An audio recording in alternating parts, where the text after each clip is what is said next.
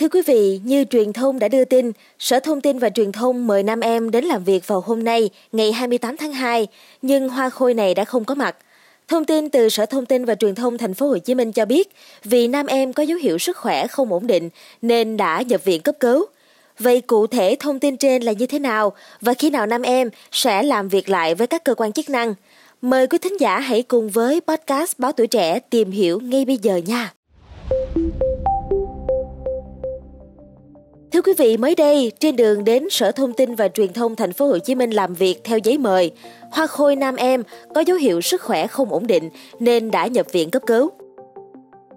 Thông tin từ Sở Thông tin và Truyền thông Thành phố Hồ Chí Minh cho biết, vào ngày 28 tháng 2, Sở Thông tin và Truyền thông Thành phố Hồ Chí Minh mời bà Nguyễn Thị Lệ Nam Em, tức Hoa Khôi Nam Em, lên làm việc về hoạt động cung cấp thông tin trên các tài khoản mạng xã hội của bà. Tuy nhiên, trên đường đến sở thì nam em có dấu hiệu sức khỏe không ổn định nên đã nhập viện cấp cứu. Do đó, ông Bùi Hữu Cường, quản lý của Nam Em, đến làm việc và trình bày về lý do Nam Em không thể đến làm việc theo giấy mời của Sở Thông tin và Truyền thông Thành phố Hồ Chí Minh. Ông Bùi Hữu Cường cam kết khi Nam Em hồi phục sức khỏe sẽ đến làm việc với các cơ quan chức năng. Trước đó, nam em nhiều lần livestream trên mạng xã hội kể lại chuyện tình cũ của mình và bóc phốt nhiều đồng nghiệp là nghệ sĩ nổi tiếng. Cô chia sẻ một diễn viên thường xuyên sử dụng chất kích thích, đồng thời bật mí về một diễn viên từng là bạn gái cũ của chồng sắp cưới.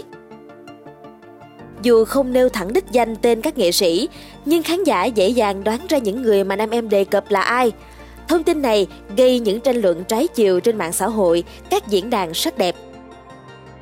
Trong livestream gần đây có sự xuất hiện của chồng sắp cưới của nam em và ca sĩ Duy Mạnh, người mẫu Quế Vân với những phát ngôn khiến khán giả không khỏi sốc. Thưa quý vị, trước đó vào tối ngày 26 tháng 2, Hoa Khôi Nam Em đã chia sẻ trên mạng xã hội qua một buổi livestream cho biết cô đã nhận được giấy triệu tập từ cơ quan chức năng lên làm việc liên quan đến những phát ngôn gây tranh cãi trong thời gian gần đây. Cô chia sẻ trong livestream rằng Livestream quanh năm suốt tháng các bạn không bị gì hết. Tôi lên mỏ hỗn có mấy ngày là mệt liền. Các bạn thấy mang tiếng làm nghệ sĩ thấy mệt không? Tôi quá mệt. Nếu được lựa chọn lại, tôi thà như các bạn, làm người bình thường, không nổi tiếng, để tự do ngôn luận. Nam em cũng nói lời tạm biệt khán giả trong thời gian tới và mong khán giả không quên cô trong lúc tạm vắng mặt. Chiều ngày 22 tháng 2, tại buổi họp báo định kỳ tại Trung tâm Báo chí Thành phố Hồ Chí Minh, ông Nguyễn Ngọc Hồi, Phó Giám đốc Sở Thông tin và Truyền thông Thành phố Hồ Chí Minh, thông tin đã lên kế hoạch phối hợp các cơ quan liên quan để xử lý về vụ việc liên quan đến Hoa Khôi Nam Em. Trong một diễn biến khác có liên quan, ngày 27 tháng 2, nguồn tin của tuổi trẻ online xác nhận cơ quan cảnh sát điều tra công an thành phố Thủ Đức, thành phố Hồ Chí Minh đang làm việc với Nguyễn Lệ Nam Em, 28 tuổi quê Tiền Giang, Hoa Khôi và một người đàn ông sinh sống cùng trong một khu dân cư ở phường An Phú.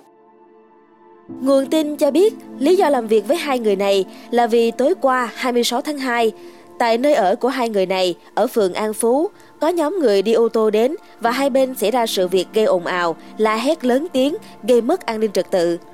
Trong quá trình xảy ra sự việc, nam em có livestream trên mạng xã hội của mình.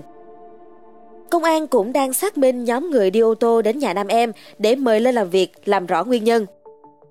Trước đó, trên mạng lan truyền nhiều đoạn video ghi cảnh tại nhà nam em có nhóm người lạ tới và sẽ ra lời qua tiếng lại với người đàn ông ở cùng nam em. Nam em liền hô to rằng cô đang livestream và thấy rõ mặt thì nhóm người kia đã rời đi. Công an phường An Phú đang tiến hành các bước làm việc với nam em và những người liên quan để làm rõ. Thưa quý vị, chiều ngày 22 tháng 2, tại buổi họp báo định kỳ tại Trung tâm Báo chí Thành phố Hồ Chí Minh, ông Nguyễn Ngọc Hồi, Phó Giám đốc Sở Thông tin và Truyền thông Thành phố Hồ Chí Minh, thông tin đã lên kế hoạch phối hợp với các cơ quan liên quan để xử lý về vụ việc liên quan Hoa Khôi Nam Em. Chúng tôi sẽ liên tục cập nhật đến quý thính giả nếu có bất kỳ thông tin nào mới. Đừng quên theo dõi để tiếp tục đồng hành với podcast Báo Tuổi Trẻ trong những số phát sóng lần sau. Xin chào tạm biệt và hẹn gặp lại!